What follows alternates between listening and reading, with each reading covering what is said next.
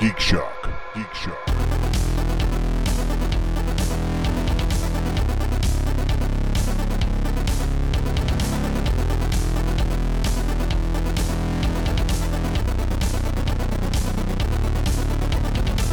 I've got a backup picture of a capybara and its babies. If things get too awful, just look at the capybara and the baby capybaras, and I'm happy. Oh, I see. It's a little self-medication. It's right, like the otters for me. It's for otters, cod, cats for me. Of course, Andy's got to be capybara. It's the world's largest rodent. Jesus Christ! I will say that for a rodent, they're adorable. I wouldn't call them cuddly, but they are cute. And apparently, they're tasty as hell.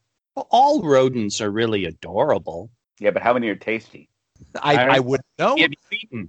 My biggest memory of capybaras is going to the San Diego Zoo and watching one shit downstream while the other one drank from it. It was a wonderful moment of nature.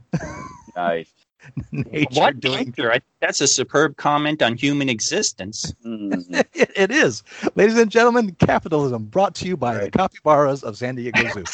Hey, it was like a polar bear or a hippo, something like that, take a big shit in the pool while it was underwater, Todd? Sure. I swear that happened when you and I were there. Sure. But it's not like it took a big dump in the, well, who knows where they're drinking their water from, frankly. Could very well be. Exactly. But this one is so overt because it's not like one was on one side of the pen and the other one was on the other. It was like this one was taking a shit 2 feet away from where this one was drinking it. It was flowing toward the other one. I'll have to ask my brother about that. He has said that capybaras are great zoo animals because they get along with nearly every other animal. They can put them in any enclosure, basically. Yeah. I do enjoy them. I could watch capybaras for a good while. And if they don't get along, well, they're tasty. Right, exactly. Welcome, folks, to Geek Shock number 581. I am Master Torgo. 80's Jeff. Capybara K. Right, that's mine. Fact check, Andy. And we're talking Week in Geek. No Matt this week. That's the way the cookie crumbles sometimes. Well, I can tell you what he did geeky this week. He did tell me that. Nothing. Oh, yeah. So we got that out of the way. We don't even need Matt for that, do we? We just know. So that being said, gentlemen, what geeky things did you do this week? Jeff, I'm going to let you start because I know you got stuff. I watched a couple movies on Hulu this week, of all places. I just always forget Hulu has movies on them, and some of them are fairly recent movies. The little backstory on why I watched these on Hulu. A few weeks ago, I got one of those new Chromecasts with Google TV. So it's the Chromecast that has the remote and basically has a version of Android TV on there. I got it on Facebook Marketplace for $25. They normally sell for $60 new. So, brand new in the box, played around with it. And once you're logged in, it starts giving you suggestions based on what you have liked in the past. So it's learning about me, which is kind of scary, but couple of the suggestions that it had that I watched and actually were very good. First one was called Boss Level. It is a movie about a guy that is stuck in a time loop. So, of course, that's definitely right up my alley.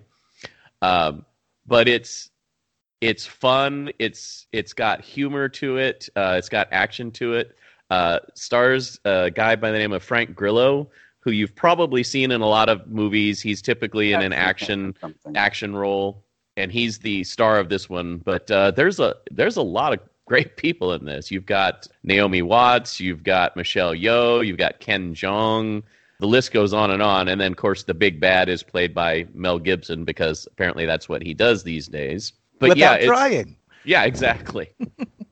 But Will Sasso is also in it, and he's fun and hilarious. You enter the movie when he's already have been going through this time loop for a while. And he goes, this is essentially the day that I die.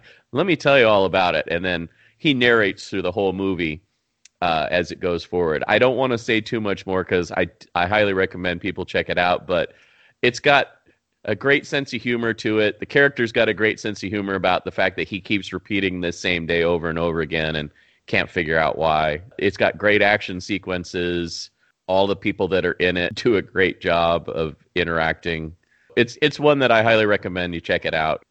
It was just released in beginning of this month anyway, so it was one that was slated to go into the theaters, I think, in a limited run, but ended up on Hulu. The other movie I like that I watched recently that I really liked was called Sputnik. It was released last year. It was originally supposed to be a film festival entry.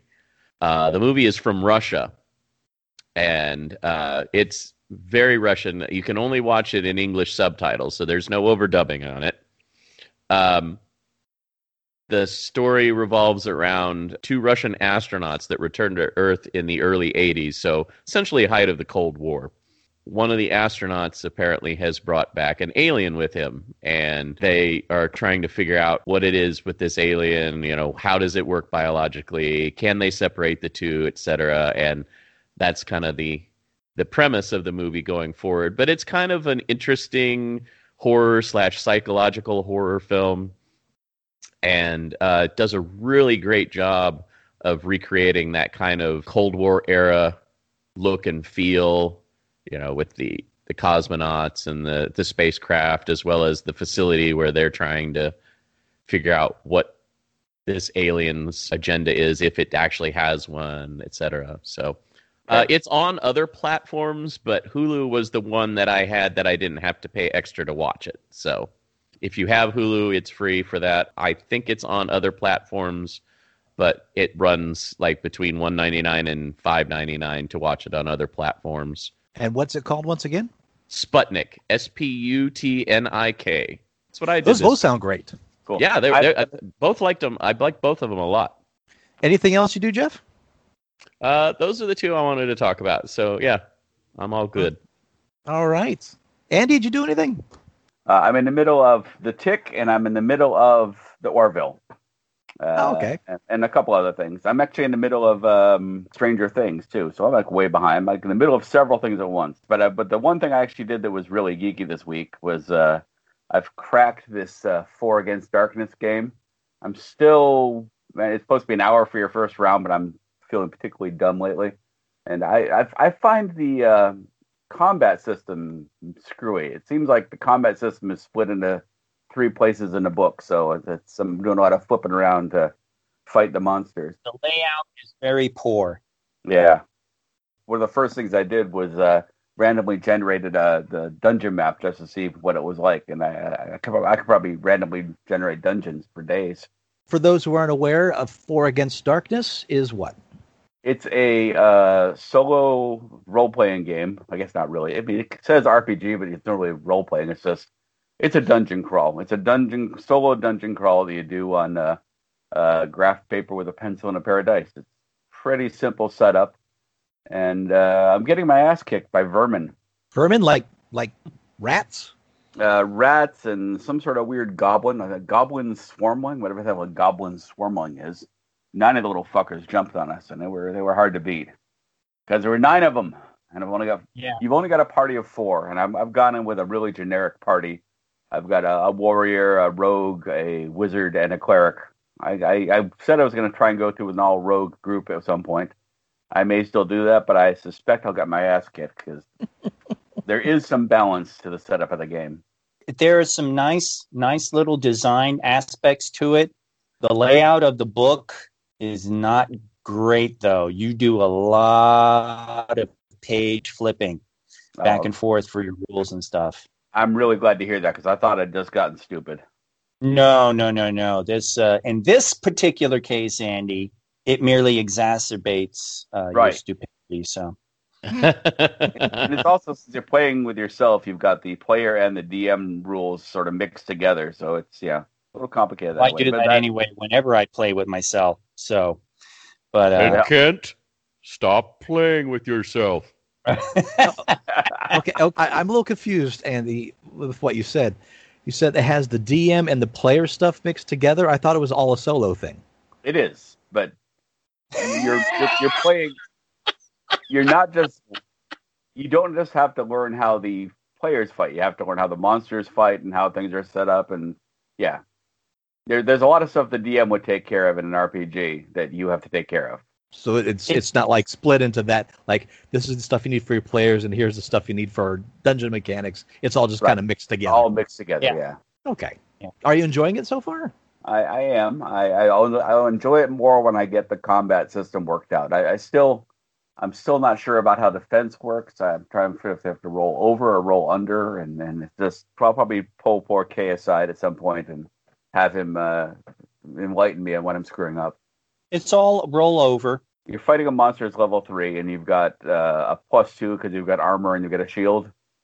Does it have to roll over a 5 to hit you, or roll? It doesn't roll. You roll to defend. You roll the d6, add your 2. And if you roll its level or over, you have dodged its attack. Okay. So I'm not adding armor class. I'm adding to the roll. Okay. That makes it simpler. And don't forget, when you're attacking, 6s explode and 1s are always a miss. I forgot that my first dungeon run. Right. So. Oh, see, no, 1s are always a miss. I kept looking for that. I thought I saw that, but I couldn't find it. Yeah, once again, this guy's very creative and made a nice system, but he needs a little layout help. Yeah. So I've only had that 6 exploding thing help me once. The goblins were kicking our ass, and the magic user of all people got to roll a 6, and it got to roll on top of that. So he took out half the goblins by himself. With his pocket knife. There are 3 classes of monsters. There's the boss, which you can guess is what you go up against and really kicks your butt. There are minions. Minions can still hurt you, but they're easier to kill en masse. And then there are vermin. Mm-hmm. And essentially, you gain XP. You do what is called an XP roll for one of your characters whenever you kill a boss.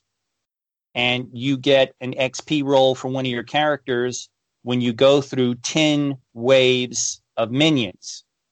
Vermin, you don't get any XP for. And vermin can show up a lot, an annoying amount of time. It can be very, very... In fact, I have yet to do a minion-based XP roll. All my XP rolls are based on beating bosses. Gotcha. But it's like I say, I got picked up for like $13 at Amazon or something, and it's a fun little game for what it is. It's definitely worth $13 or whatever. It's fun. They have Four Against Mars, which is a sword and planet version of it. Todd, they have Four Against, what do they call it? I think it's Four Against Cthulhu. 1930s Cthulhu-based random generated encounter thing. Nice. So they're branching out. I have 40 Against K, but that's a whole different creature. Mm. Speaking of, I did a bit of hobby work this week, still working on the commission, doing a lot of stuff with object source lighting in these miniatures. And I haven't done a lot with that in the past. The whole idea of this board game, it's called Tainted Grail. And it takes place... Thank you. And it takes place in a alternate grim, dark Avalon, where it mixes kind of the never-ending story with the Arthurian legend that there's this kind of weird darkness that's crawling over the land, and the only thing keeping it at bay are these giant statues called menhirs, and they have a supernatural light, and if that light goes out, the weird darkness takes over, and it's your job it's a co-op game that you and your party go out and figure out how to relight, find these menhirs, and beat back this darkness. Nice. And so I'm painting these fantastic grimdark statues. They're really tall for miniatures, but the only light that they give off are from these candles that are like lining the bottom of it or in just nooks and crevices. So I'm trying to create this whole dark statue and this spouting of a light, but from a very, very small source. And it's turning out really neat so far. Wow. Cool. One thing I love about doing this commission stuff is that I work on projects and ideas that I wouldn't be doing on my own. Sure. Like, I wouldn't be painting this game if I wasn't hired to do it. And now I'm like, wow, this is really a cool game, and I honestly wouldn't mind playing it. Are there menhirs you have to paint? Yeah, the game comes with a 3, but when you start the game, you only have 1. Mm-hmm. Are they traditional like druidic menhirs, just big standing stones, or are they intricately carved? Or no, they're intricately carved. They look like the personification of death. Each one of them, wonderfully disturbing. Is there a big fat Gaul who runs around selling the menhirs? Right. That's an asterisk joke. Yes, I got it. Is it? I didn't get it. Asterisk and obelisk. Obelisk is a menhir salesman. Huh. Yes. And he's often depicted carrying a menhir around. Yeah, on his back, making a delivery. Wow. Yeah, these menhirs are probably about 40 feet tall. Oh, my God. This would be such a great crossover. And I'm still inspired by you, Kay, and your reintroducing me to foreign television. So I just went on a tear this week. I finished Kakaguri, which is that compulsive gambler show I talked about last week. So see last week's show if you want to know more about it. Second season I didn't think was as strong as the first, but still very, very enjoyable. It still had a lot of those gambling puzzles where the compulsive gambler is in the school, and the school is based on a tier of the best gamblers are those that are ahead of student council, and they run the school, and everybody else is beneath them to the point of calling some of them animals if they go into debt. It's a satire on capitalism. But what really makes a show fun are when the compulsive gambler goes against one of these members on a game, the council member is always cheating in some way, and the compulsive gambler who's fighting against them realizes they're cheating, figures out how the cheat works, and then restructures the game into a new cheat where it makes it equal for both of them. Because she absolutely loves to gamble, and she doesn't want to cheat to win. She wants it to be a fair fight, because gambling is what's fun for her. It's an outsmarting game puzzle every time, and it's fun. But I didn't think the games were as strong as the first season was. So from there, I went over to HBO Max, and I watched 30 Coins. It is from HBO Europe. It's made in Spain. It takes place in Spain. Does it fall mainly on the plane? Say that once again, Nanny. Does it fall mainly on the plane? Oh, I'm glad I said that. Wasn't worth it. You can edit that out. Maybe. No, that's fine. So I would never edit out your joke unless you asked me to. Right. If it makes me look stupid, it stays in. Sure, one way or another. "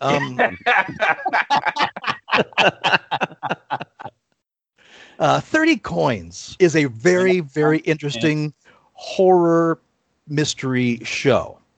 The best way I could describe it is if H.P. Lovecraft was a modern writer and a heavy practicing Catholic, got drunk and binged a few seasons of Fringe, and decided to write a Dan Brown novel. Good Lord. That's an amazing description. There's points of it where it drags, but not often. But if you like Catholic horror, which I very much do, and something you don't hear very much together, Catholic Lovecraftian horror. Yeah.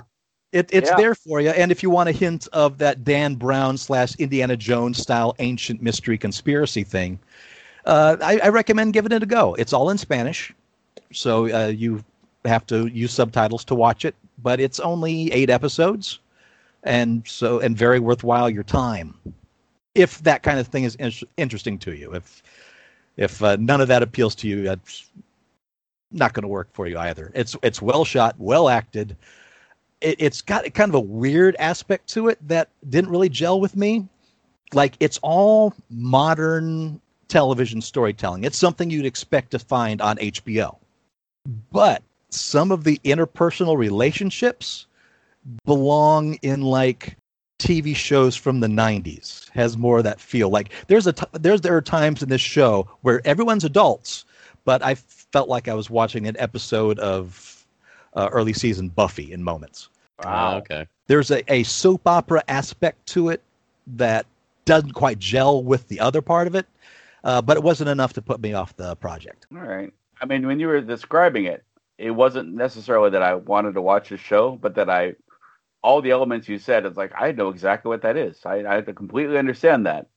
But now I'm wondering, but it's Spanish, not Mexican. So we're not talking about talking guy in a bee costume drama. We're talking about this over-the-top drama. It is the first time I have ever seen an incarnation of Nyarlathotep put on screen. Wow. Yeah, for those deep Lovecraftian lovers out there. And it was wonderful to see. I like the way you pronounce that, too. It's probably the proper way. Who knows? Well, I've never figured out for sure how. Imagine, I have not figured out how to pronounce a name. I mean, it sounds. That sounds like an Egyptian name, which it should. Mostly I hear people kind of spit it out as one Nyarlathotep. Ah, yeah. And again, I have no real clue. So 30 Coins, highly recommend it if you're into the horror thing. It's worthwhile. But again, it's subtitles, so your mileage may vary with that. But right. I wasn't done. I went on to watch Psychokinesis after that. Psychokinesis is directed by the same guy that directed Train to Busan, so South Korean picture. Kind of a smaller superhero film where you have not world-changing stakes, but just neighborhood-changing stakes. And it was charming. I don't think it was anything great, but it was entertaining for what it was. Villains are a bit cartoony, but the superhero stuff, very well done. About basically a schlub, deadbeat dad, middle-aged, not going anywhere with his life, accidentally ingesting some meteor juice and gaining psychokinesis, which, of course, is the power to control things with your mind. And using it... mind bullets, Kyle! Right? and using it to stop a large construction corporation that is trying to evict squatters out of a group of small commercial restaurants. Wow. So they can't face up to the facts? Yes. Tense and nervous, can't relax. No, indeed. So that's on Netflix. So easy to find. Again, nothing life-shattering. Not like, oh my God, you got to see it. But it is entertaining. Now, the one that really got me, because at that point I wasn't done. I still was inspired fully by The Commander. Because then I went on to watch, or start watching, Dark on Netflix. Oh. Dark is a German television show. Yeah. It's like Twin Peaks without the whimsy and a lot of odd time travel. And as the name implies, it's dark. The show, there is no comedy relief in this show whatsoever. But the puzzle of this show is super well done. It has kind of some of that Lost mystery box at its core. But the puzzle is so engaging in a time travel level. How long is it? They have 3 seasons of it. Oh, wow. Each season's 10 episodes. But of all the ones I've watched, this is the one that's been the most intriguing because it is a good mystery. And like Jeff, I really, really love time travel shows. And this one is a time travel show, not to the extent of Primer, which is the most complicated time travel show I've ever seen. But this show has that kind of level of time travel and interconnectedness to it. Nice. And it keeps introducing new things. The first season ends on a fantastic cliffhanger. So I've already started season 2. And the mystery blows open even wider at the beginning of it. So it's not like season 2 and then we're going to just ramp everything down from there. No, they just turn it right up. So intriguing, interesting, good characters. One thing I love about the characters in this show is that everybody is so darned human. There ain't no good guys. There ain't no bad guys. Just you and me, and we just disagree. It's fantastic. So now, unlike the other ones, though, if you want to watch Dark, they do have an English dub version. I'm watching the German version with the subtitles. But if you want the English dub, that is available to you. But like Kay, I can't do that. The mismatching of the mouth versus the words distraction. I'm trying to imagine. Well, I guess I don't have to. I was going to say I was trying to imagine a good German angry rant with English words on there, but we've all seen that Hitler clip. Now I have to ask Todd, how quickly do the subtitles go by on this one? Because that was one of my gripes. I would say that's the only gripe I had with Sputnik, is that because the subtitles went by pretty quickly, I had to rewind it several times to kind of catch with the dialogue, because occasionally I can be a slow reader when it comes to subtitles, especially if they keep flashing them real quick at you.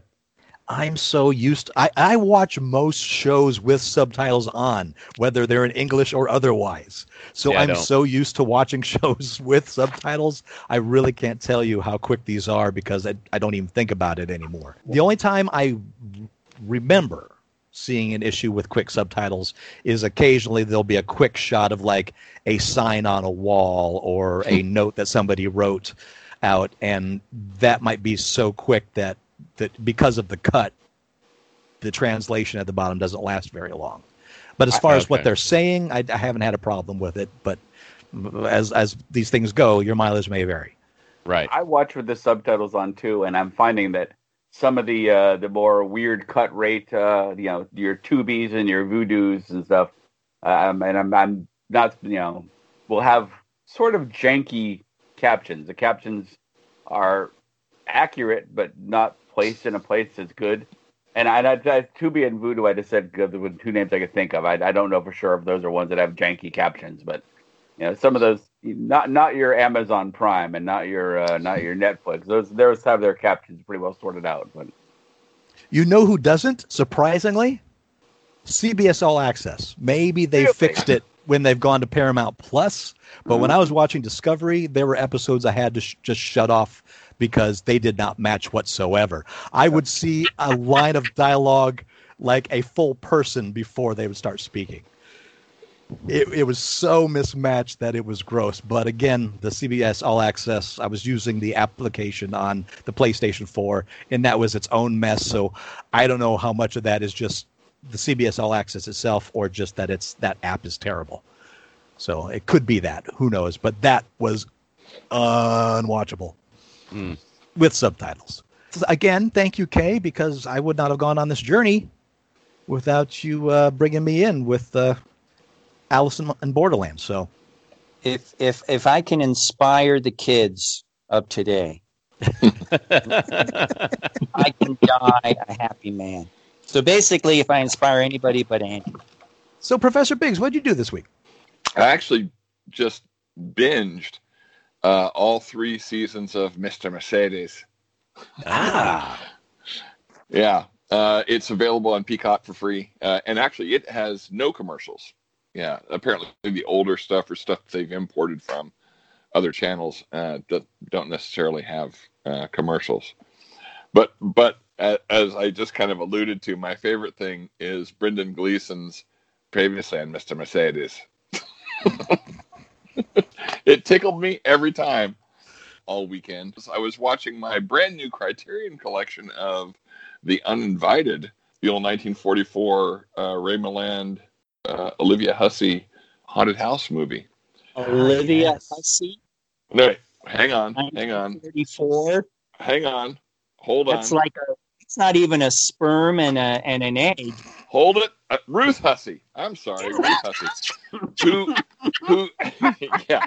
She was time traveling. Well, exactly. And let me tell you, Ruth Hussey is also in The Philadelphia Story, and I made this comment the last time I watched The Philadelphia Story. That woman should have been a lot more famous than she actually is. She's really good. And in this, she's kind of, borderline goofy. It's a great, if you've never seen it, I mean, again, I was looking for it on streaming and it wasn't there. So I just, and Criterion was having a sale. So I was like, oh, shoot, I'll get it. It's great. It's kind of like the original The Haunting. It's not over the top at all. It really, the ghost story aspects of it just kind of come sliding into the movie. And it's also not nearly as sort of psychologically devastating as The Haunting. It's a little bit more on the romantic side, and I don't mean love story romantic. I mean in that, ghosts, they're nothing to be feared, maybe, except the young girl keeps wanting to run off the cliff. But besides that... Gothic romance. Exactly. When lemmings were sexy. Yeah. Anyway, it's really good. If you ever get a chance to see The Uninvited, and again, it's the 1944. I think they did a remake. I know that there is a more recent movie called The Uninvited. I'm not sure if it has any connection to this at all. But the 1944, thumbs up. You were talking about janky time travel movies, and I just checked. It's still available, and I've mentioned it before, but it's still available on Amazon Prime. If you ever get a chance, it's short too. I think it's less than an hour and a half. It's a short movie called The History of Time Travel, and it's done like a documentary, but time travel's occurring while they're shooting the documentary. And so as they keep talking about different aspects of it, the movie changes, like the aspect ratio changes, some of the background props change. Oh, and shit. Brilliant. It's low budget, but it's really, really well done. I think it's not nearly as complicated as Primer, but it works kind of like the same kind of head trip as Primer. I recommend it. It's available for free on Amazon Prime, and like I say, it's relatively short too. It's a lot of fun. And then I watched this independent film that they're showing on HBO Max. It's some sort of director's vision. He wanted to complete it. It's called Zack Snyder's Justice League. I don't know if you've heard of this. I've heard there's some rumblings online about some kind of cut. Yeah. Yeah. Isn't it one of those movies Jake hates? Sure. I don't know if... how many of you guys have seen it? The 4-hour cut. I haven't seen it yet. I think I'm the only one. I've seen it as well. Oh, okay, cool. So my capsule review is it's tons better than the Whedon cut. Still doesn't make it great. Still doesn't make it good. But it does lot of exposition. Yeah, good Lord, on all my Superman homepage Facebook pages on the Superman, people just raving about it. And actually some friends of mine who are more casual comic book fans are just raving. And I'm like, you didn't think it was like bloated and like you could easily take somewhere between a half hour and an hour out of it, and it would still be basically the same movie with the same story. Yeah. It's just... Jesus Christ, how much more slow motion are we going to do in this thing? Honest to God, that to me is Zack Snyder's big failing crutch, is his crutch on slow motion. It works great for those flash scenes where he's running so fast that you do kind of want to see things from his point of view and everything. And that's kind of about it. Or maybe to see the one shot of the bullet kind of flashing by and people dodging it, right? That's where it's useful. But not for every fucking fight scene or flashback scene, or it's too much. And people, they're just raving about it. And I'm like, God, you really don't see how big a crutch that is?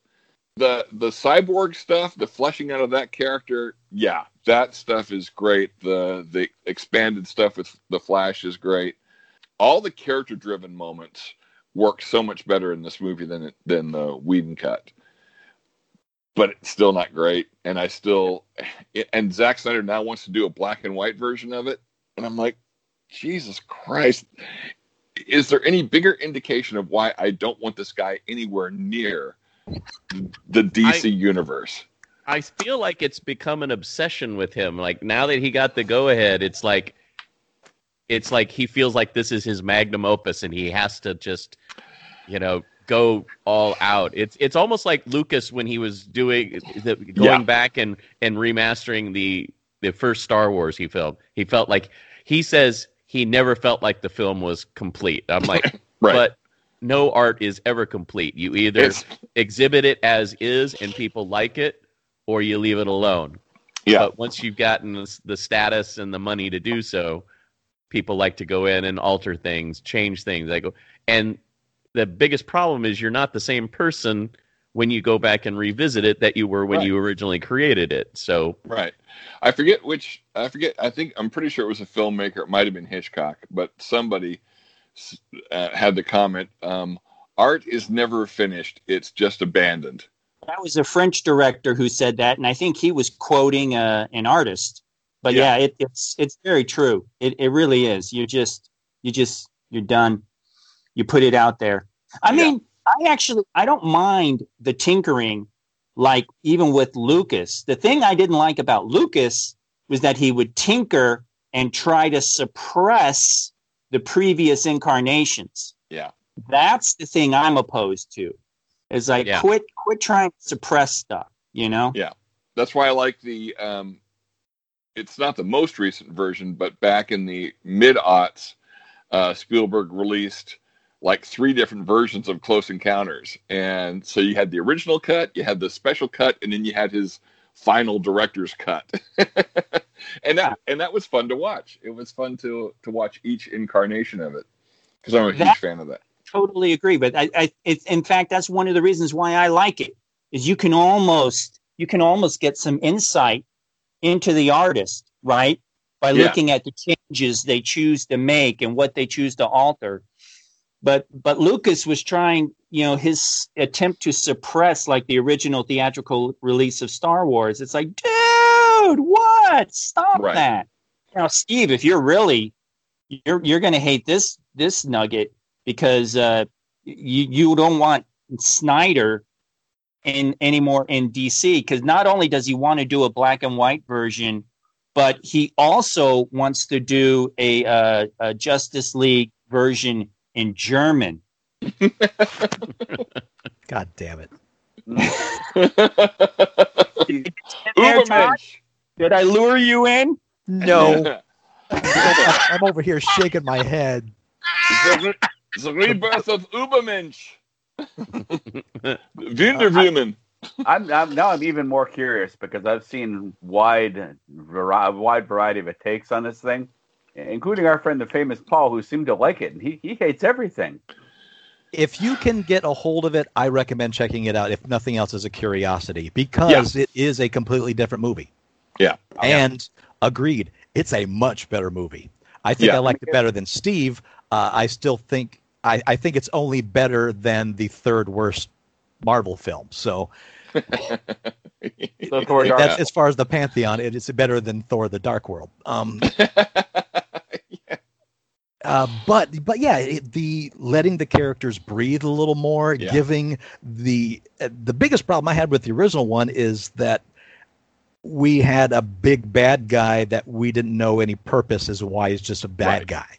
Now we have motivation, we have his superior, and yes, some of the fight scenes suffer from some bloat. There's no doubt about it. And of course, the ending really suffers from some bloat. Yeah, we got Return of the King ending. You're right. It has 3 different endings, literally. Yeah. Wow, and an epilogue.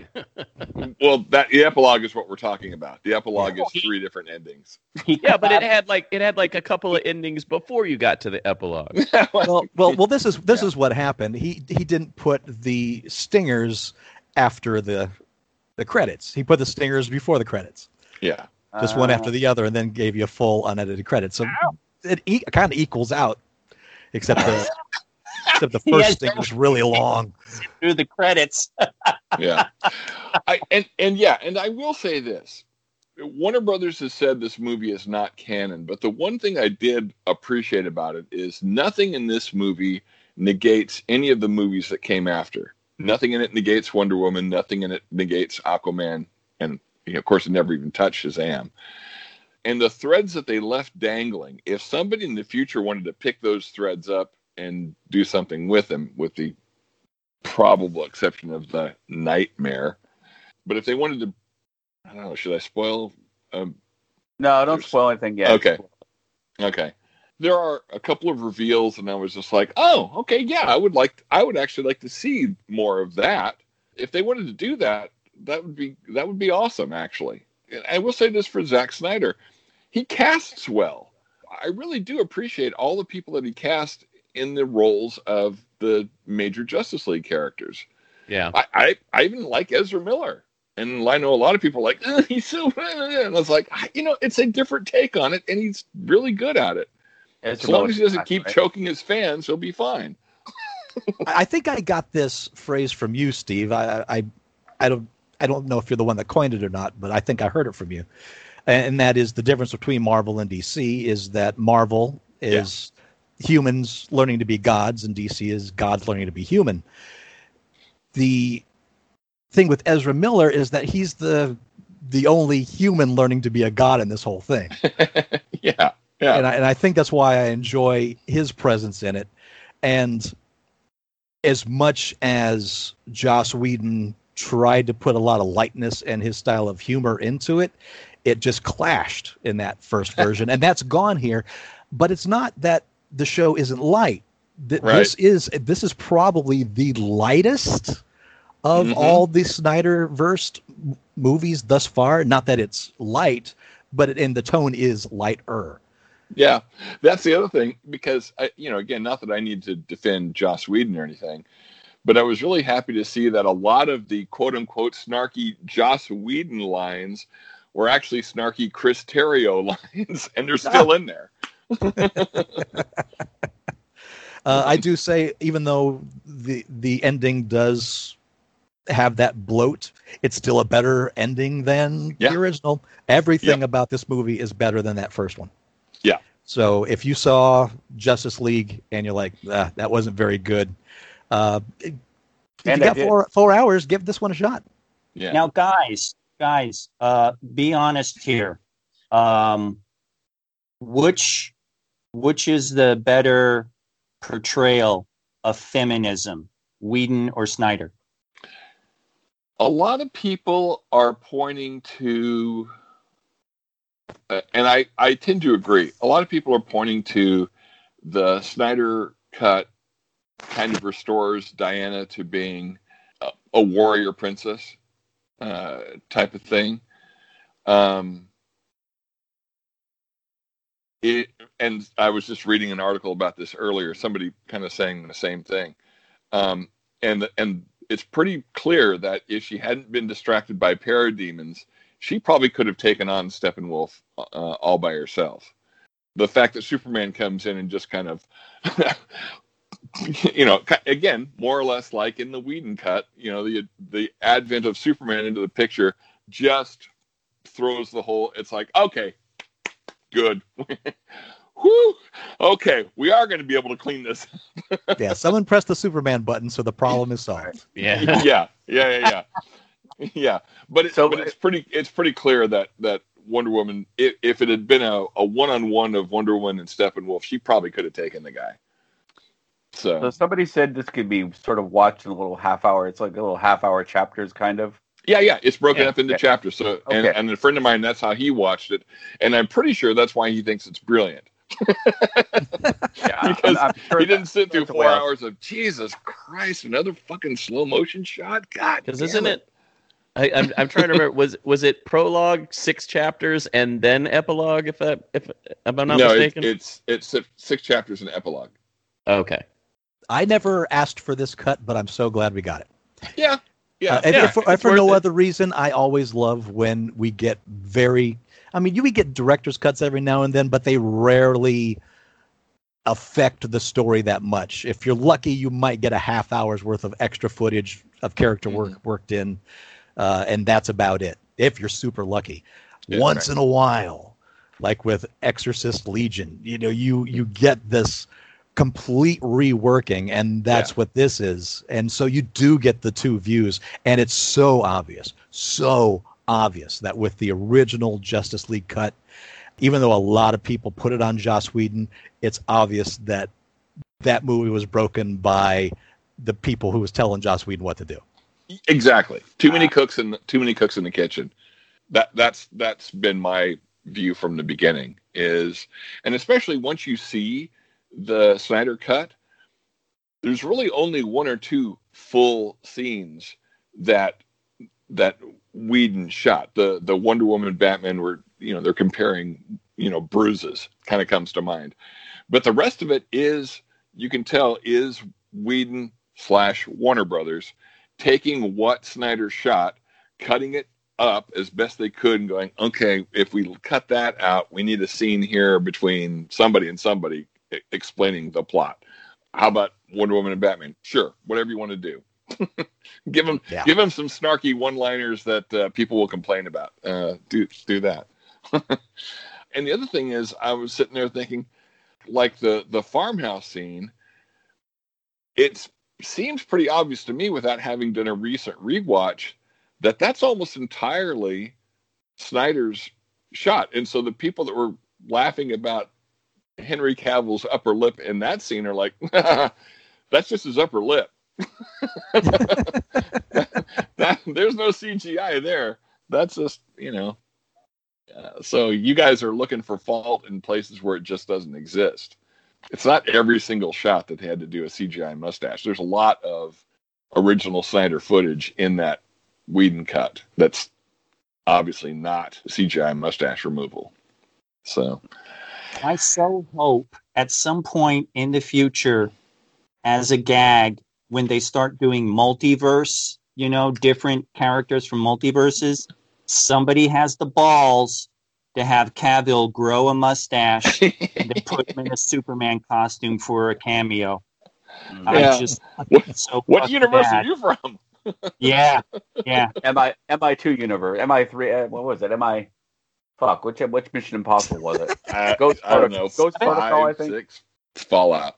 I'm from the Fallout universe. Yeah. There you go. Which is its own loaded thing. Yeah. And I'll take this opportunity now just because I do want to bring it up. You know, somebody's getting on me about, well, you just don't like. I go, no, I love alternate takes. I love Elseworld story, but this is not an alternate take. This is supposed to be the mainstream Warner Brothers releases of these characters. It's not an Elseworlds. And I said, and here's my other thing. I think that Zack Snyder's a talented visual filmmaker, but I just don't think his cynicism works for these characters. I think, you know, if we could turn back time a little, I think Zack Snyder's version of the Wild Cards universe would be fantastic. I see what you're doing, Steve. And so I take this opportunity now, because I already did it on the page, to apologize to Mr. Todd Bristow for giving him shit about not having a glowing review of Wild Cards first time. Apparently, he was the one that suggested it for the book club. No. Although it didn't actually get voted up. Right. I think you just read it on your own. But right. Yeah, I love the Wild Cards universe. It's equal parts full on superhero. Plus, also some body horror aspects. It gets pretty cosmic once you really get into the series and everything. And so the novels were all there. The first run was like the late 80s and into the early 90s, and then it kind of lay fallow for a while. But they started them up again in the mid aughts. Right, and they are short story collections, and so. Yeah. Not every writer's going to knock it out of the park. So exactly. So with that first book, and I assume subsequent books, there's some stories that are great and that have still stuck with me, and a few that I've completely forgotten about because they just weren't that memorable. Yeah. But that's every short story collection. Yeah. For instance, in that first one, the image that just still freaks me out every time I think about it is when the virus hits. One of the characters is walking down the street and sees his neighbor just kind of dissolve right in front of his face. And the last thing he sees is the guy's lips still kind of moving in the eyeballs as they go down the drain into the sewer. I'm just like, God dang, that's gruesome.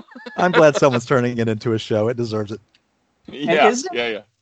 Isn't Wild Cards, from a tabletop RPG that George R.R. Martin ran for his group that included various sci-fi luminaries like Roger Zelazny. Yeah, and Melinda Snodgrass, and I wish I could pull the books off, but they're still in storage. Yeah, it was, I think, Champions? Yeah. Was the one he was running? Yeah. Wow. Yeah, Champions is a fun system. I could see that being long, yeah. Yeah. I think I've mentioned this before, but the every time somebody mentions Champions, the only thing that really sticks in my head is a friend of mine that created the character Fruit Master, whose superpower was summoning fruit from the elemental plane of fruit. Okay. I'm still proud of the fact that Jim Lee gave me shit for my character's name in that when West End Games had their version of the DC thing, and Jim Lee was sitting right next to me. He goes, "What's your character's name?" I go, "Bob Johnson." He goes, "Bob Johnson?" He goes, "No, it's got to be like Bob Bronson or something. I get that alliteration." I was like, "It's in the vowel sounds, ba ba ba." It's the assonance of the vowel sounds. He's like, "Okay." The making an assonance of yourself. Indeed. Or wow! Ow! Was it though? Really? I do find it fun, though.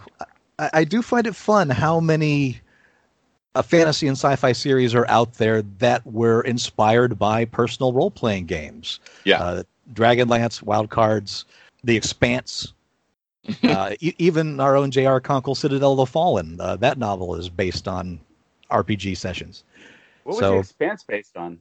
I can't remember. It was the two writers, because it's two writers that are working as one author name that wrote it, and it was their game that it was inspiring by. Oh, okay. Daniel Abraham and some other guy. So it wasn't a role-playing system that everyone was using. It was their homebrew. By the way, Steve, you'll be interested to know that Wild Cards came from a Super World role-playing game, which is a Chaosium. Yes! That makes sense. God, I love that system. I love the... I forget what they call it. It's actually got a... Chaosium actually has given it a name because they use the same system. What's that? Basic role-playing. Yeah. Yeah, BRP. Those are the people that brought us the H.P. Lovecraft, the Call of Cthulhu game, right? Yeah. Call of Cthulhu is basically the originator of basic role playing. Yeah. Okay. They're generifying, making generic the Call of Cthulhu type of rules. Yeah. Yeah. Yeah. Look at that. It's so elegant. It's elegant and allows for everything. Allows for any kind of world you want to put those your characters or very kind of GURPSian. Yeah. Does it predate GURPS? I think it does. 81? Yeah, that sounds like it. 83. Yeah. 83. 83 is a Super World. Okay. Yeah, that I'm not sure. But I think Call of Cthulhu came out in 81. There you go. Well, how about you, Kay? What did you do this week? Oh, geez, I'm kind of boring. I actually watched Death Wish. The original? So, yeah. Wow. This happens to me often. I'm like cruising YouTube and it'll throw up somebody who excerpted a scene from a movie. And so I was like bopping around and this thing of Charles Bronson putting it to some guys in a subway car. I was like, I wonder if Death Wish is streaming. And it's the only one of the four movies that's actually streaming for free on Amazon. So I actually punched it up and watched it. And boy, oh boy, does time change things. Because that movie, no mistake, it's a De Laurentiis joint, right? Right. So it's firmly ensconced in that B-movie territory. So don't take my praise as anything going overboard. But it actually was a little more layered than I remembered. They actually work Bronson being in love with his wife's character a lot more. And then when the attack happens with a whacked-out Jeff Goldblum wearing a Jughead hat, I'd forgotten Jeff Goldblum was in that. Holy crap. Yeah, he's one of the freaks, as they're called, in the credits. That is 70s Raw. Bronson actually has a couple little moments in there that are pretty good. He is not ice cold and just goes on the merciless killing spree right away. The movie actually traces him slowly breaking down and getting into vigilantism. And the first time he actually kills someone, he actually has a hell of a look on his face when he does it. very un-Charles Bronson-like. And so I was pretty impressed with that. And then I totally forgot the angle where the police, with the inspector being played by the great character actor Vincent Gardenia, which most people will not know his name, but anybody who's watched a couple of 70s movies and TV shows will recognize him, and especially recognize his voice. He's trying to find the vigilante until the district attorney and the commissioner are like, we don't want him arrested because we don't want a martyr. We want him out of town. So find him, scare him off, and get him out of town. So then there's this section of this movie where Vincent Gardenia is trying to find out who it is. He suspects Charles Bronson, and then he tries to scare him. And then Bronson is like eluding the police to go out and continue going on murder sprees, which have a couple of 70s actors that you eventually will recognize. And in the end, Gardenia actually gets him in the hospital and talks him into leaving town, which has a memorable moment of him going to Chicago, meeting someone at the airport, seeing some Chicago hoodlums, and giving him the smile and the little finger gun as the final image. Mm-hmm. It was funny because it's like, wow, this is not like popular culture portrays it in terms of something violent happens and then the guy just goes on a killing spree and he's a cold-blooded whatever. You need Death Wish 4 for that one. Yeah, and it's funny because, you know, what was it? Death Wish 3, I think, is where he uses a rocket-propelled grenade at one point. So we're all Rambo, huh? Yeah, I mean, you know, and of course it goes, the sequels go through the escalation. But I was just like, huh, it was weird. One thing I'll say, the score is terrible. Really? Oh my God. First of all, it's so loud. Maybe it was just the way they remastered the sound, but the score was just obnoxiously loud. And the use of woodwinds and strings to create this upper middle class angst that he's going through as he slowly begins to become a killer was just like, good golly molly. That was successfully interested me because I when you said you were after Death Wish, I'm like, Jesus, why? But it sounds pretty interesting. And it's just like, I mean, it's like First Blood, right? First Blood is nothing like the Rambo sequels, to the point where, you know, Stallone's character doesn't kill anybody in First Blood. And he only physically shoots one person. In the rest of the movies, you know, you get your death toll that just starts to spiral out of control. And it's funny how the escalation of the sequels begins to define the original movie so that what they were doing, what their intention was kind of lost. Because they actually try to make a little bit of a comment. This is 1974, so they're making a comment on urban decay. They're making a comment on crime in the streets. This is back when New York was still, you know, everybody dreaded New York before the I Love New York campaign and before Giuliani's hardcore mayor tenure actually cleaned a lot of stuff up. And no, it's not an Oscar winner. It's not even a nominee. You know, it is a De Laurentiis movie, but there's more to it than you totally think about because of the pop culture legacy, which is something I really enjoy exploring now. Actually, I'm looking forward now to watching more movies that people laugh at or sneer at, and then realize, you know, there was more to this first movie than you realize. Yeah. Herbie Hancock. Herbie Hancock did the music. Yeah. Holy crap. Now, Kirsten, have you seen the Bruce Willis remake? That came up, and I am interested. I want to see a modern take on that.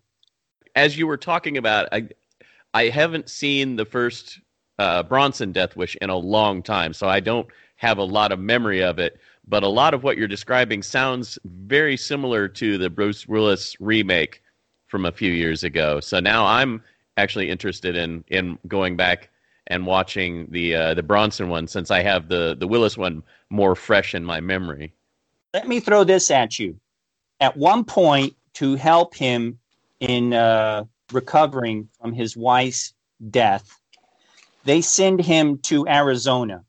And it's really weird because it's like, oh, now we're in Arizona for like 15 minutes. There's this one character who's portrayed as an Arizonan of the time, you know, and hey, in Arizona, we got our guns. We're not like the New York liberals. And he takes Bronson's character to a gun range, and Bronson shoots a gun, hits a bullseye. The character, played by Stuart Margolin, is like, oh, damn, that's a bullseye, son. And he's like, well, Bronson then tells his story about how he was raised with guns in a hunting family when he was a kid. And then his father was killed in a hunting accident. And his mother said, no more guns. And that was the last time he had touched a gun in his life, except for a brief time he spent in Korea, where even there he was a conscientious objector and didn't use guns. Man, so right there, you're already getting a little more character depth than you would ever expect in a fucking Death Wish movie. I don't know if there's anything comparable to the Bruce Willis, but that was one of the things I wanted to look at. Okay. Now I'm even interested. Yeah. Dude, it's weird. It's weird when you look at these things, because like I said, the movie is not fantastic, but it's like, holy shit, there is more to this than I ever remember. And granted, the last time I saw it was in the 70s when I was a kid. And, you know, all of that is colored in hindsight by the pop culture lens. So, and you were absolutely right about First Blood, too, because I recently watched First Blood. The sequels are far more 80s action, Reagan era, mindless destruction and killing flicks than that first one. That first one actually has a story to tell, actually makes you sympathetic with the character. It's a well-told film. It's a fantastic movie. It's one of Stallone's best movies. And a lot of people will argue against that, maybe. I personally even think it's the best First Blood. But then again, it's exactly why you just said, Jeff, because there's story to it. There's something to his character. There is something behind the movie. We might be seeing that playing out now with Wonder Woman 84. The first movie was basically, so far as superhero movies go, was a low budget movie, right? They said, okay, people seem to like Gal Gadot. Patty Jenkins is a good director. Let's give her X amount of millions of dollars, but not $250 million. And, you know, if it works, it works. If it doesn't, at least Warner Brothers will be able to say, hey, we got our superhero heroine movie out before Marvel. And then it turns out to be this big hit and everyone loves it. So I think when they got to Wonder Woman 84, again, all the cooks jumped into the kitchen because it's like, oh, we might have something here. Do this and do this and do this. Well, what about the actual story? Just do this and do this and do this. But does this character make any sense? It doesn't matter. We'll fix it in post. Release the Jenkins cut. Yeah, there you go. Yeah, exactly. Yeah. Speaking of Death Wish, let's get on to the show and do some news you don't give a shit about.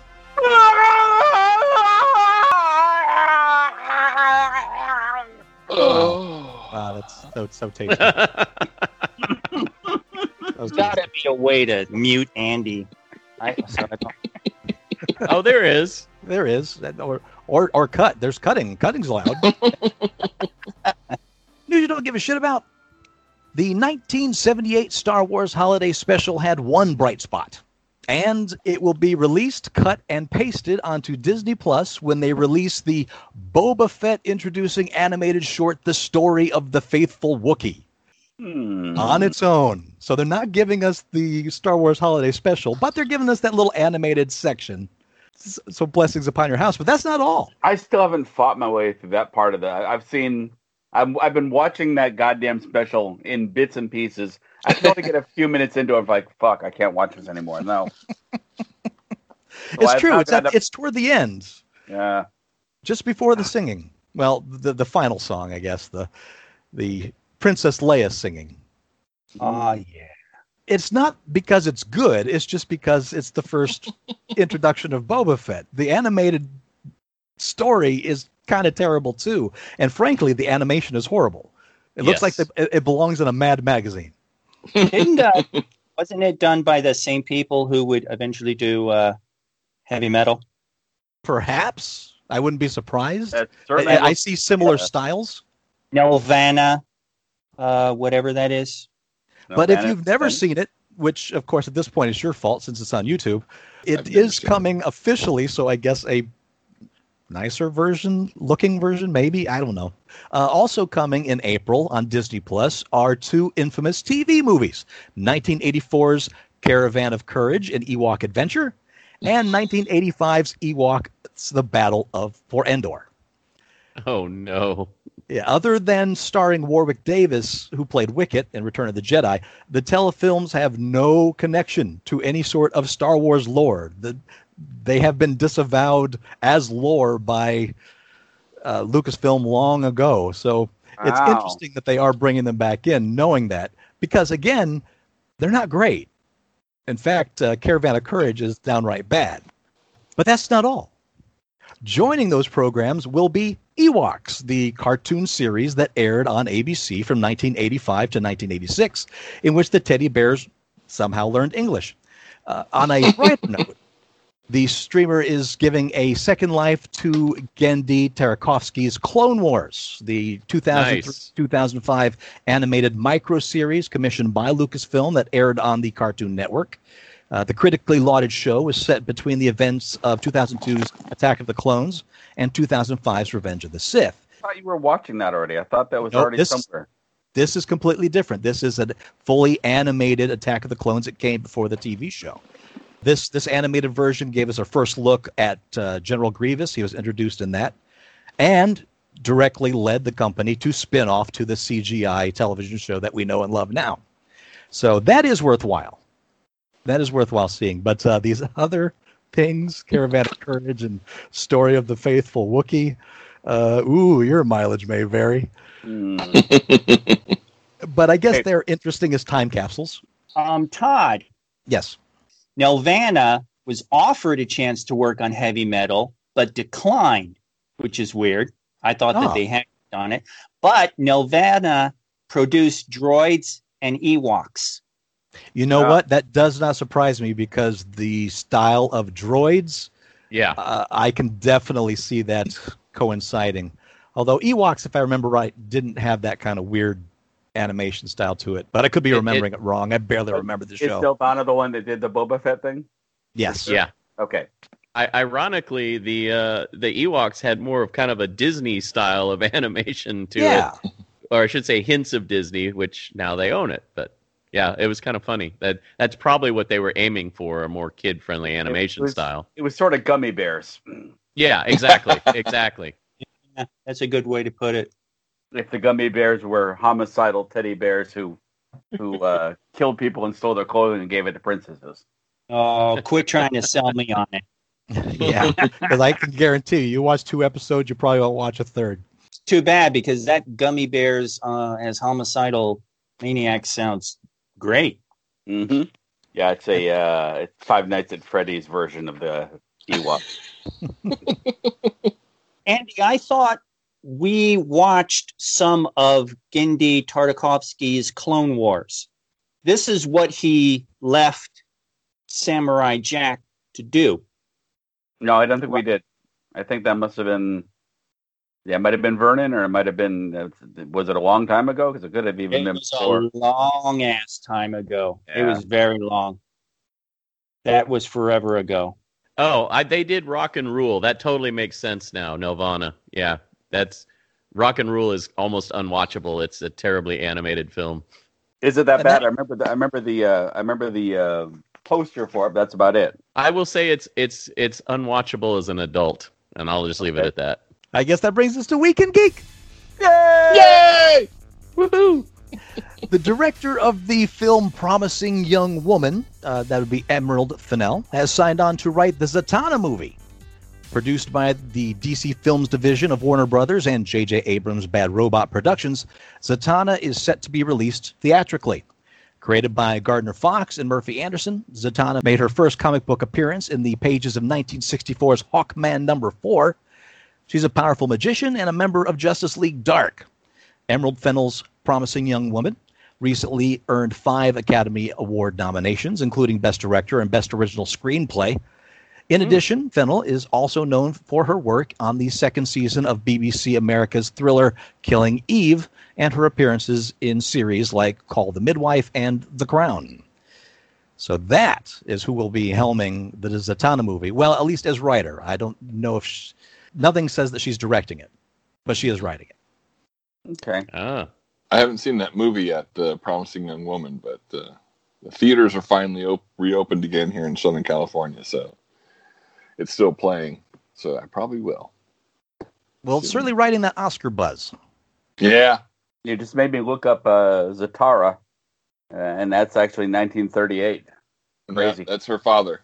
Yeah, yeah, I know. That's I was curious because I didn't realize she was that early. I didn't realize she was in 64, so it made me look up Zatara. Yeah, he's one of the Golden Age heroes, though. Yeah. Very much, yeah. I believe in Action Comics number 1. Yes, he was. Yes, Action Comics 1. I'm not going to say faith, but I have hope and optimism that DC movies will be getting better moving forward. Yeah. They seem to be still making mistakes, of course, but they also seem to be learning lessons from those mistakes. Mm-hmm. And you kind of see that going forward. Wonder Woman 84 was certainly a step backwards, but I think they kind of see that too. At least I hope they do. Yeah. Well, and going back to what we said earlier about, humans learning how to be a god, and that being the kind of the Flash character in Justice League, that's almost the formula that they used in Aquaman with him starting, in the movie, he essentially was learning more about his powers, his heritage, etc., and kind of evolving into the role that he was quote unquote meant to play. Yeah. And Shazam, same thing. Yeah, exactly. Maybe that's why those two movies worked well. I don't know. Well, they do give you something to connect to on a human level. It's hard to connect to Superman. He sees something to aspire to, as is Wonder Woman. So they're heights to reach, but they start at that height. The mistakes that they make are the mistakes that gods make. Yeah, they actually do a pretty good job of that in the Tick that I'm watching right now. Their Superman type character is having trouble relating to humanity. It's a fun bit. It's a fun bit with that character. Elliot Magan, in one of his Superman novels that wasn't a direct tie-in to the movies, even though the movie photos were on the covers. I forget which one, but in one of them, Clark Kent has his hobby is that he videotapes TV commercials. He collects TV commercials, with the idea being that he thinks that they're pretty funny examples of human beings trying to relate to other human beings in order to sell them products and stuff like that. A fine example. These must be contemporaneous with the Donner movie. Yeah, but because of the Puzo clause, they couldn't actually do novelizations of the movie scripts. So Puzo clause, worst knockoff Santa Claus ever. Yeah. So. Hey, little kid, I'm gonna make you an offer you can't refuse. I wanna shut up. So what is the Puzo clause? You couldn't do a novelization of the scripts without paying Puzo money. So Warner Books didn't want to do that. So they said, I actually think there was something. If there was a novelization to be made, Puzo would have to write it. Something along those lines. Okay. But I know for sure it was the money. The money was an issue. Now, I had a friend who, it must have been these books he's talking about, because I remember reading about it and telling me weird stuff. There's some bit where Superman goes to some alien planet, and the difference between humans and these people is they don't have a philtrum? Is that it? The notch under your nose? So he disguises himself by filling in his philtrum with putty, and it's like, why is that a thing you remember from the book? And why is that a thing? I don't remember it. So. And why is that a thing I remember years ago after him telling me that? Because it's so goddamn weird. Yeah. Disney Plus and Marvel Studios are currently in the early stages of developing a Hawkeye spin-off series for Maya Lopez, a.k.a. Echo, played by newcomer Alaka Cox. Sorry? Alaka Cox. Okay. Just ignore him, Todd. I'm second-guessing that name, but that's what it looks like. It's fine by me. Whatever you do with your Cox is fine by me. I'm not judging. Oh, I see. He's being naughty. He isn't and wishes he was. It's been so long, I don't remember who gets tied up. Staying close to the comic's depiction of the character, the show will present Lopez as a deaf Native American girl who can perfectly mimic another person's movements. Created by David Mack and Joe Quesada, Echo first appeared in the pages of a Daredevil comic from the late 1990s. Currently in production, Hawkeye, the TV series, takes place after the events of Avengers Endgame. Jeremy Renner is returning to play Clint Barton, who decides to pass on his arrow-shooting mantle to a young protege, Haley Steinfeld's Kate Bishop. If the Echo project ends up moving forward, it will be one of the many MCU outings formatted for the small screen, including Loki, What If, She-Hulk, Ms. Marvel, Moon Knight, Armor Wars, Secret Invasion, Ironheart, I Am Groot, and a Guardians of the Galaxy holiday special, all in the works thus far. The television mapping is getting more ridiculous than the movie mapping. Right. And now that they're completely interlocked, it's just one big mapping, and I almost can't get my brain around it. Someone out there gets paid good money to do that, so I'll let them do that for me. I don't know Echo, but sounds like an interesting character, kind of Taskmaster-esque. The whole once the character sees something, they can recreate it. Oh yeah, I'm not a Marvel guy, so I have no idea. Well, I tell you what, DC man, here's one for you: a new movie based on the character Our Man, who can attain superhuman strength, but only for a limited time, has been set by Warner Brothers to be produced by Chernin Entertainment. And how long would that time be? 13 minutes, I think. The same company behind the modern-day revival of the Planet of the Apes franchise, interestingly enough. Though Our Man has shown up on TV recently on the CW's Stargirl and has appeared in various incarnations in the comics over the years, it's not yet known which version DC has in mind to bring it to theaters. Writers Gavin James and Neil Widener, who previously have been attached to pen screenplays for Amblin's adaptation of Michael Crichton's Micro, as well as New Line's upcoming San Andreas 2, will be guiding this movie. Yay! Created by Ken Fitch and artist Bernard Bailey, and first introduced in 1940s Adventure Comics number 48. The original Our Man was Rex Tyler, a chemist who synthesizes a supernaturally powerful substance called Miraclo into a pill, and later transdermal, form. Possessing no superpowers of his own, Rex and subsequent Our Men heroes Rick Tyler, Rick's son, as well as android alias Matthew Tyler, could tap into an hour of power of mega-powerful attributes and stopping speeding bullets and surviving underwater with a single dose of Miraclo. The catch, at least in the original Our Man comics, is those effects wear off, as Andy implied, when the hour ends. On Stargirl, Rex Tyler and Rick Tyler are respectively played by Lou Ferrigno Jr. and Cameron Gellman. The CW first brought Our Man into its Arrowverse in DC's Legends of Tomorrow, where he was played by Patrick J. Adams. Deadline's report notes that DC has previously considered an Our Man TV spin-off series, but so far that has not materialized. Now, Our Man is something I know absolutely nothing about. Echo and Our Man, I know neither one. Back when superpowers were weird and unexplained. Yeah, these powers. I mean, it's like there was another weird ass comic called Dial H for Hero. It was just like we don't know what we're doing. We're creating a different character every week. I mean, there was an explanation for it, just like there's an explanation for the Our Man's powers. Sure, but I'm wondering if they're going to go with the android Our Man that came about again in the late 90s, early 2000s. I'm trying to remember if he has time travel thing along with that hour. It is a character that's just odd enough that I'm surprised it's actually getting made into... I guess everybody's getting a shot now. Well, I was wondering if it was going to be connected to the Black Adam movie. Maybe it's an offshoot of that, because they're bringing the Justice Society into, at least some members of the Justice Society into that movie. I don't know. Not enough info yet. Indeed. This is really early stuff, and this is all concept stage currently. It's barely into development. Our man was teamed up with Dr. Fate for a lot of comics, which was an interesting pairing. Yeah, on Stargirl, instead of the pill, he just flips the hourglass, and that gives him the thing. Because I'm guessing they don't want to promote pill popping to the kids these days. Just a hunch. How silly. How silly of them. Like kids are going to do any better with hourglasses. Right.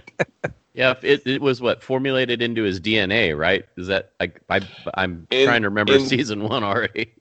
Yeah, I can't remember either, but I believe that's correct. I mean, Stargirl wasn't bad. It just wasn't, I don't know. I actually liked it. I kind of liked it a lot. It took me a while to kind of wrap my head around, okay, so this is the version of Justice Society that we're getting. It's still not World War II. Right. And apparently it wasn't bad. Yeah. And apparently, I can't remember if it's Stargirl or Black Adam that they're bringing the Alan Scott Green Lantern into it. Really? Yeah. And he's going to be gay, which he came out as gay in the recent comics. You know, as an old man, he came out to his kids saying, "You know, I've even been married a couple of times, but you know, I think I'm gay." Wow. Joel Grey, totally Joel Grey'd it. Yeah. After filing for bankruptcy in 2017 and announcing it would close all of its U.S. stores, Toys R Us appeared to get new life under new ownership and opened a handful of stores, only to shut down operations again. Now, it looks as though Toys R Us could be back on track to open stores once more. New York-based WHP Global announced via press release that it has acquired a controlling interest in True Kids Incorporated, the Toys R Us parent company that appeared to be faltering for good as recently as February. WHP CEO Yehuda Shmidman suggested in the firm's statement that people are as eager as ever to buy toys. It's just a matter of figuring out the best way to connect with them. Quote, "Our investment in Toys R Us reflects our belief and passion for the brand," said Shmidman. "We are thrilled to be taking the reins of the world's leading toy brand at a time when the category is up 16% and consumer demand for toys is at an all-time high. This is a natural fit for WHP as we can leverage our global network and digital platform to help grow Toys R Us and Babies R Us around the world." But WHP intends to approach the opening of U.S. stores with a different view of where shoppers are these days. Continuing the quote, "There are so many malls that will no longer be in the future, so we don't need to be there," he said. Continuing, "But we could be in malls that do have traffic, so we really have an opportunity not just to capture that experience for toys that people are yearning for, but also capture where people want to shop. That will be very interesting post-COVID," unquote. If all goes as planned, new stores could be appearing in time for the 2021 holiday shopping season, the report notes. And Toys R Us logo could soon be gracing storefronts in places where traditionally it hasn't been. Pop-ups, airport locations, or mini stores inside of other retailers' shops, according to CNBC, as well as more conventional flagship anchor stores. So, again, hope on the horizon for Toys R Us in some way. But, you know, twice bitten. Right. At this point. Fool me once, shame on you. I really hope they can make a go of it. I know based on that story and based on some other stories that I've read, because I got really excited. It seems like they're going to have, you know, obviously the major brands, Lego, Mattel, all that kind of stuff. But it also seems like they're going to be, like they had started to do, opening up part of their stores to adult toy collector kind of little boutiques. Yeah. Some poor bastard customers in a shop somewhere, alternately starting up his Jeffrey the Giraffe costumes and putting him back down when they tell him to stop. Like I said, I'm hopeful. I can't tell you how many times in the last, what's it been, 3 years, 4 years, that I'm like, oh, I could get that at Toys R Us. Oh. I had a weird flashback, Todd, as you were reading the name of the company, because I missed when you said True, and all I heard was Kids Incorporated, and I'm like, the TV show from the 80s? I'm like, what are they going to get, Martika and Fergie to start singing or something? What's going on here? I'm all for musical reunions. I'm not sure I'm all for that one. And don't get me wrong, I loved it back in the time. That spoke to a young musical theater kid, but it's a dated show for sure, and never was that realistic. It was a definite fantasy world production. That's all I'll say on that one. For the younger listeners out there, Kids Incorporated was a TV show that was basically the Kids Bop albums that was just a little bit older with a small drama in between the songs. Wow. Yeah, and just as cheesy as Kid Bop. I remember that existed, but I don't think I ever watched it. And I can see why I didn't. That sounds awful. They're all available on YouTube if you're feeling saucy.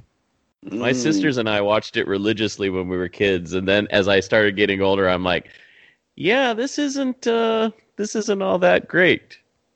There's another actress that was on there that ended up becoming famous, and I'm totally blanking out on her name. Was it Sarah Silverman? No, wasn't Sarah Silverman. I wish it was. That'd be awesome. She was on that show. I think Seventh Heaven was the name of the show, or something like, or no, Party of Five. Renee Sands. Nope. Fergie. I already mentioned Fergie. I know. I'm just going through the names here. I'm sorry. Brittany Murphy. Brittany Murphy's got a big name.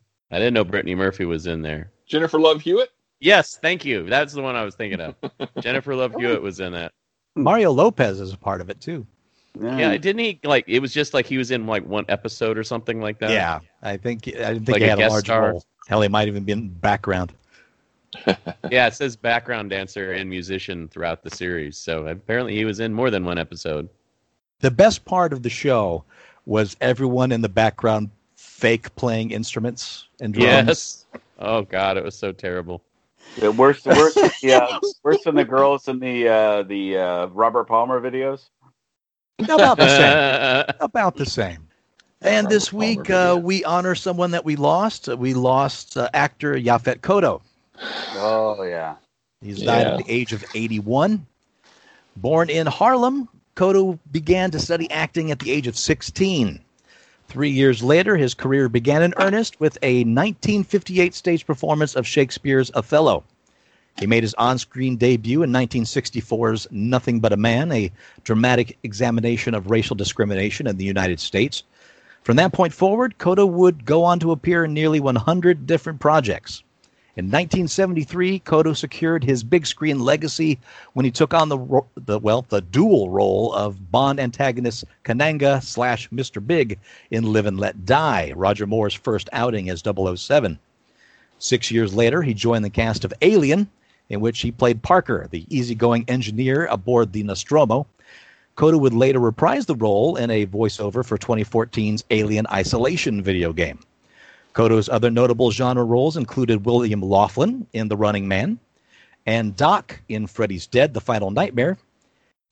Interestingly, he turned down the role of Captain Picard in Star Trek The Next Generation.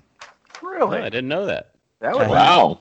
Right? That would have been a whole different thing. That is one thing that in an interview he did say he regretted a decision. That was the one.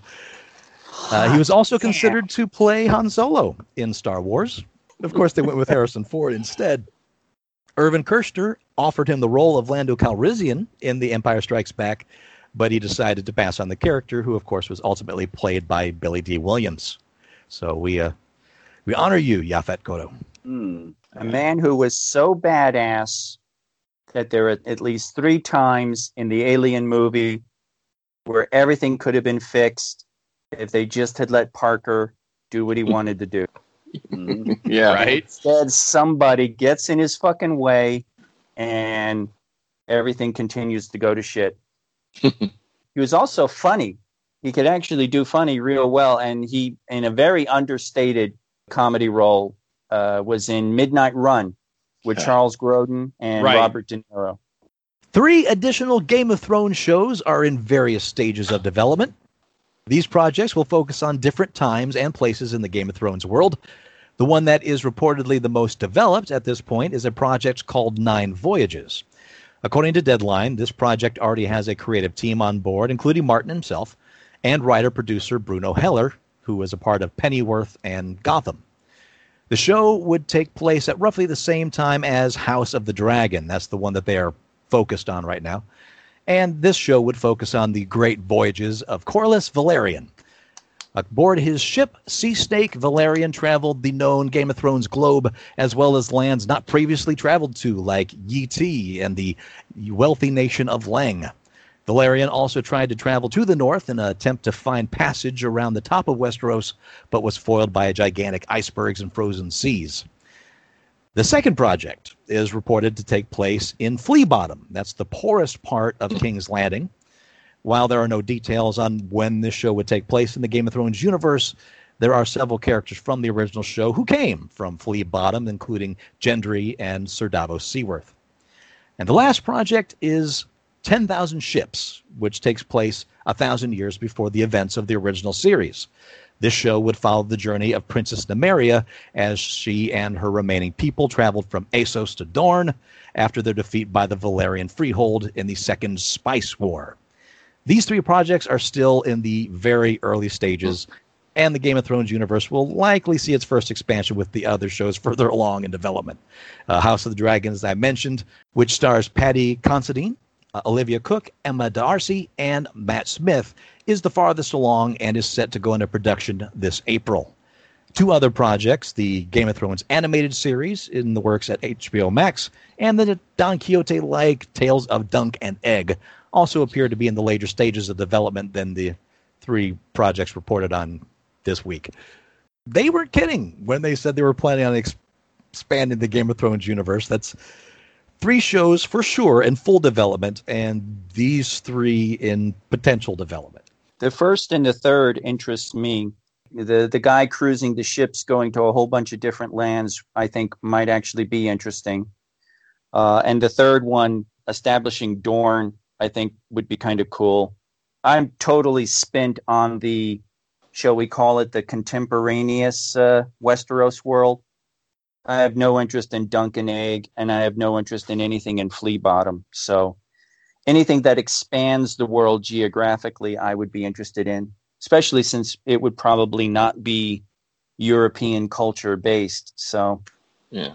Is that what puts you off on not wanting to continue in the quote-unquote modern Game of Thrones? Yeah. I just, I'm sick of European-based fantasy. It's like, get creative. Let's, come on. Enough of the, hey, look at how awful it was to live in Europe 1,000 years ago. Magic, James Wan's production company, Atomic Monster, is behind a new Netflix horror series called Archive 81. The series is based on a popular podcast by the same name, which launched in 2018 and describes itself as a fiction podcast about horror, cities, and the subconscious. The podcast co-creators, Mark Sullinger and Daniel Powell, will also be co-producers on the series. The story follows an archivist named Dan Turner, who takes a job reconstructing and restoring a collection of damaged videotapes from 1994. The tapes contain the work of a documentary filmmaker named Melody Pendress, who met a horrifying end while investigating a dangerous cult. The podcast has run for 3 years so far. Wan and Atomic Monster are behind the Conjuring universe of movies, if you are not familiar. That's actually, I haven't listened to much of that. I mean, I like the idea of fiction as a podcast. There's a podcast called Alice Isn't Dead or something like that that's very good, but I haven't listened to that whole thing. I've just listened to bits of it, but I like the idea that we should be doing more of that. Just don't listen to Tannis. What's wrong? Why? What's Tannis? I did listen to a little bit of Tannis, and that does just go forever. Oh, yeah, it's definitely doing my least favorite soap opera thing. Oh, like old school soap opera, where if you listen to 3 or 4 episodes, you get one episode's worth of story progression. Mm. It's interesting, and it kept me listening for like the entire first season. And then when it started up the second season, it started doing Tannis tropey things, right? Like he's got a hacker friend. Like it's set up like it's a documentary, right? This guy's tracking down the hidden meaning of Tannis, right? So it's played like Serial or any of those other real life mystery podcasts. But he's got this hacker friend, and literally this is the conversation every time he asks her to do something. It's like can you track down blah blah blah? She's like, yeah, I'm on it. He goes, really? You can do that? Every single time. It's like, dude, you've been contacting her now for 20 episodes. Yes, she can do this. Sounds like first season of Criminal Minds when they had to keep calling Garcia for tech support to look up stuff on the computer. It's that they basically asked, "Oh, you can do this? Watch me work, darling." Yeah. Scarlett Johansson has signed on to appear as the titular character in Bride, a spin on the Bride of Frankenstein mythos from Apple and A24. Oscar-winning director Sebastian Leo, who did The Fantastic Women and Gloria, will direct the film. Orange is the New Black writers Lauren Shuker Blum and Rebecca Angelo are on board to co-write the movie alongside Lilo. The movie is described as a genre-bending project that puts Johansson in a new take as, quote, a woman created to be an ideal wife, the singular obsession of a brilliant entrepreneur who rejects her creator and is forced to flee her confined existence, confronting a world that sees her as a monster, unquote. The journey will find Johansson's bride forging her own identity, in the process discovering, quote, her surprising power and the strength to remake herself as her own creation. There's no word on a release date for Bride, nor on whether the movie is destined to premiere directly on Apple TV Plus, or that it could be a theatrical debut. Okay, I'm definitely down with that. That sounds great. Yeah, spin that Bride. Yeah. I confess, when you said she was going to play Bride, I thought you were referring to the Bride from the Kill Bill movies. I'm like, really? That seems... Although you could mash up the two still. There's no reason you couldn't. Yeah. Right? I would watch a Frankenstein's Bride. Yeah, they kind of did do that in DC Comics recently. So I just like the word titular. Oh, sure, and I'm the one in trouble for the bad wordplay. Keanu Reeves is about to bring his comic book series to the screen. Reeves is set to both produce and star in a pair of Netflix projects, a feature film and an animated series based on his comic Berserker, spelled B-R-Z-R-K-R. Oh, so not the song then. No, but that is the thing that comes to mind. Kirsten is actually holding up a copy of the comic book. Wow, look at that. It's for our viewers at home. Right, a dark fantasy saga about an immortal warrior who looks like Keanu Reeves. Imagine that. Created with co-writer Matt Kint and artist Ron Garney, Berserker is the story of a millennia-old warrior battling through the ages, doing job after job in the hope that one day he'll get the peace he spent centuries longing for. Reeves developed the concept, then worked with Kint into turning it into a 12-issue comic book miniseries. The comic debuted on Kickstarter last year to record-breaking fundraising before being published earlier this month by Boom Studios. The first issue of the comic sold more than 500,000 copies, which is good for any single issue these days, but especially good for a non-superhero title. The project is part of Boom's ongoing first-look deal with Netflix. The feature film version of Berserker will be a direct adaptation of Reeves, Kint, and Garney's 12-issue series, while the anime will explore more of the wider Berserker universe. Kirsten, what do you think of it so far? My love for it is like a truck. I appreciate it so much. Would you like to make a podcast? Yeah, it's... yeah. It and it's really funny because you hit it right on the head. It's like every 3 or 4 pages there is a panel where someone's like, God, he looks just like Keanu Reeves. Really? No. Okay. I love how Todd's just getting tired of me. I mean, I mean, that would be a funny meta thing, but I mean, that's in my head because of watching Arsenic Old Waste, where they keep talking about the character looking at Boris Karloff, and he was played by Boris Karloff in the play. You're still watching that? Right. No, but that's why it's that kind of. That's why I fell for that so easily. Oh, gotcha. I've seen that recently. Also, I'm stupid. Yeah. No, it's cool. You know, it's sort of a fantasy John Wick thing, but instead of like Wick is just this determined, there's more behind it, and it makes total sense that that there was a movie behind the comic just waiting to happen. Storyboards are done. Right, Zack Snyder. He's fresh off of Justice League, so. You know what? His slow motion style, I think, will work with this very well. There you go. It'll be black and white, and hey, you can get some Frank Miller Sin City action going. Yeah, that's right. Only using one color in the frame. Yeah, puce. You're selling me on this project, black, frankly. White, and puce. I know. Well, that's what Geek Shock does. We make it better. Well. Is that our new slogan? Yeah, we make pop culture better. .. Well, ... No, well. That should be on the back. Well. Actually, there are so many Geek Shock shirts that you have the motto on the front, and then you got your commentary on the back. Just that one right there. Yeah. Geek Shock shirt. Motto on the front. Commentary in the back, and on the back is this indeed ... Wavy line bird. Wavy line bird. You kiss your mother with that mouth? Man, I want to be a guest on Ice Cream Social just so I can tell that story. Timur Bekmambetov, who is best known for the action. What? You? Man, press mute when you're going to do that shit.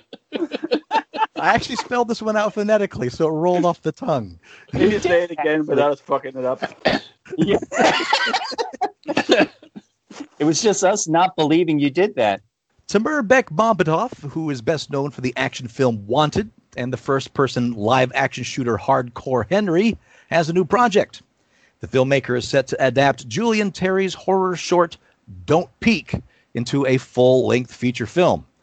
Don't Peek made its world premiere on March 15th at the South by Southwest Online Film Festival.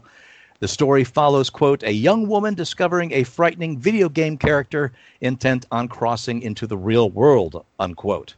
In the short film, the video game the girl is playing is Animal Crossing. When I saw this story, I had to just seek out this short film. And I have to say, one of the more affecting horror shorts I have seen in a long time. I was genuinely creeped out by this. I could definitely see this expanded into a larger film that I would be very, very interested in. And I hope, and I'm sure they won't use Animal Crossing because Nintendo certainly won't let them use it in a horror movie.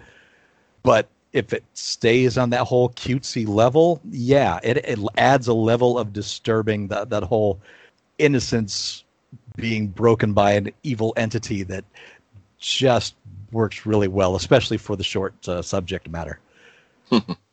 And I was frequently creeped out by Todd's horror shorts. Thank you. Absolutely. Yeah. And by horror shorts, I mean the fact that he didn't wear pants around the house. And still does. So, yeah, check it out. It's called Don't Peek. I believe it's on YouTube. And definitely, if you're into horror, I haven't been affected on that eerie, creepy level like that in a while. So it always impresses me when something comes along and does that. Because I feel so jaded to so many horror things that horror isn't scary to me anymore. But once in a while, something comes along that just kind of raises the hair on my neck, and this was one of them. Mm. What raises the hair on your neck? Write to us, comments at uglycouchshow.com.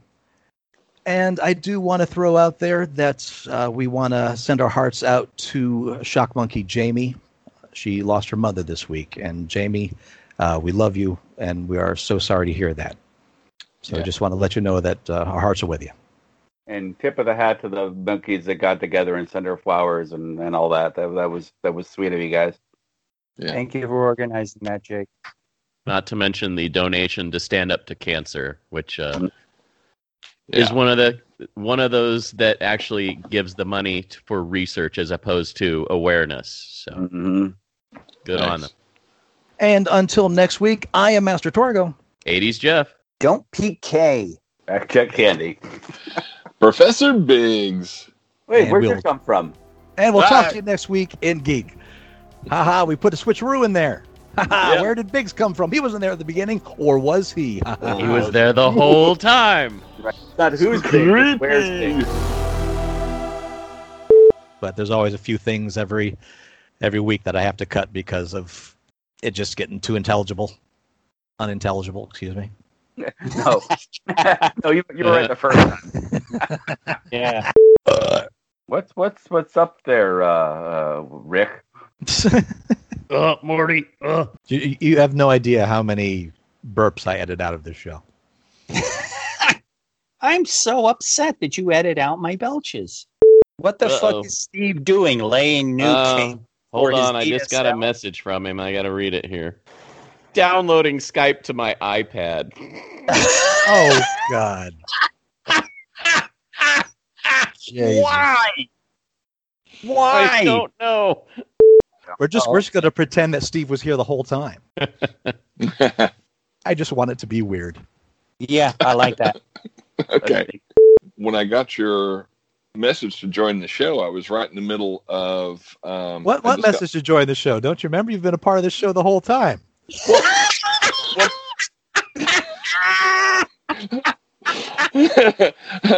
Darn it! Don't break the illusion. Yeah, I'm not breaking. Todd, I don't know what you're talking about. I'm talking like at 3:00 when you sent me the message. Oh shit! I'm breaking the illusion. The call breaking time like message. Breaking like the wind, baby. Breaking like the wind. When you sent me the call time message. Oh, the call's coming from inside the house. Yeah. Speaking of that, you know that and connection fluid to motion versus jerking motion. Okay, there we go. That's the difference right there. Yeah. Yeah. Save the jerking motion for another stump. Hey-oh! I guess that brings us to Weekend Geek. Yay! Woohoo! Edit. Fake playing instruments and drums. Yes. Oh God, it was so terrible. It's it's no one can see you, Steve. What? What do you mean?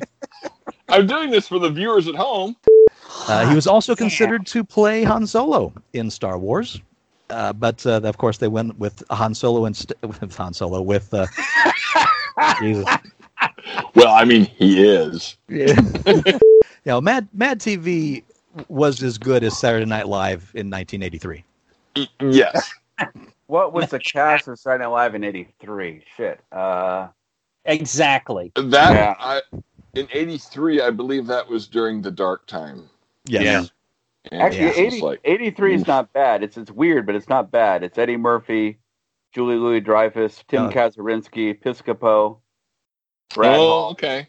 Yeah. Yeah. It starred some nobody who would never go on again to ever act in a good movie ever again. Robert Downey Jr., I think his name was. Yeah. Yeah, that guy. He wasn't terribly funny on the show, though. But what's funny is, as much as I love the actors of the season that I'm referencing and have no year on, I love so many of the actors in that. Yeah, it was like Joan Cusack and I think Jim Belushi had come into it. Anthony Michael Hall. Yep. Oof. But yeah, you're right. That was rough. Season 20, actually. Kevin Nealon, Mike Myers, Chris Farley, Adam Sandler, Jay Moore, Ellen Cleghorn, and Al Franken. But it's their last season on all those, and the only season. And this is the. What do you? He's way off. You're a decade out. Yeah, no, I was trying to see what was competing with Mad TV. Andy's all having his own conversation. You know, I popped onto YouTube and watched some old Ugly Couch Show episodes the other night. Oh, wow. Yeah. Why would you do that? Just to watch the what's going on in my mouth reactions. Although the pinnacle episode, in my opinion, 14 by far. That was the one that truly launched what's going in my mouth. Which was 14. It was our Japanese episode, and it was the day that I discovered Lightning Bolt.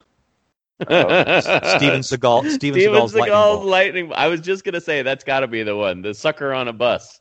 Yeah, the old bus sucker. Because up to that point, we were just drinking energy drinks, and most energy drinks taste the same. They're fine. It wasn't a thing of like, oh, what crazy thing can we drink? It was like, oh, what energy drink are we drinking this week? We found this one. It's got a picture of Stewie on it. You know, whatever. Mm-hmm. But that week, we found Steven Seagal's Lightning Bolt, and we assumed it was like every other energy drink out there, but it wasn't. It was like the creature from the Black Lagoon's capybara water. Wow. Yuck. I just remember it was gross. I didn't get a chance to try it, but like both of you guys had like the most visceral reaction to that when you took the first sip. Well, that was the magic of that particular one, because we weren't doing what's going to my mouth. You know, after that, we knew what we were getting into. We knew it was going to be horrible. This one took us out of the blue. Yeah. We expected the light, tangy, slightly acrid taste of some energy drink, and instead we got molasses and bong water.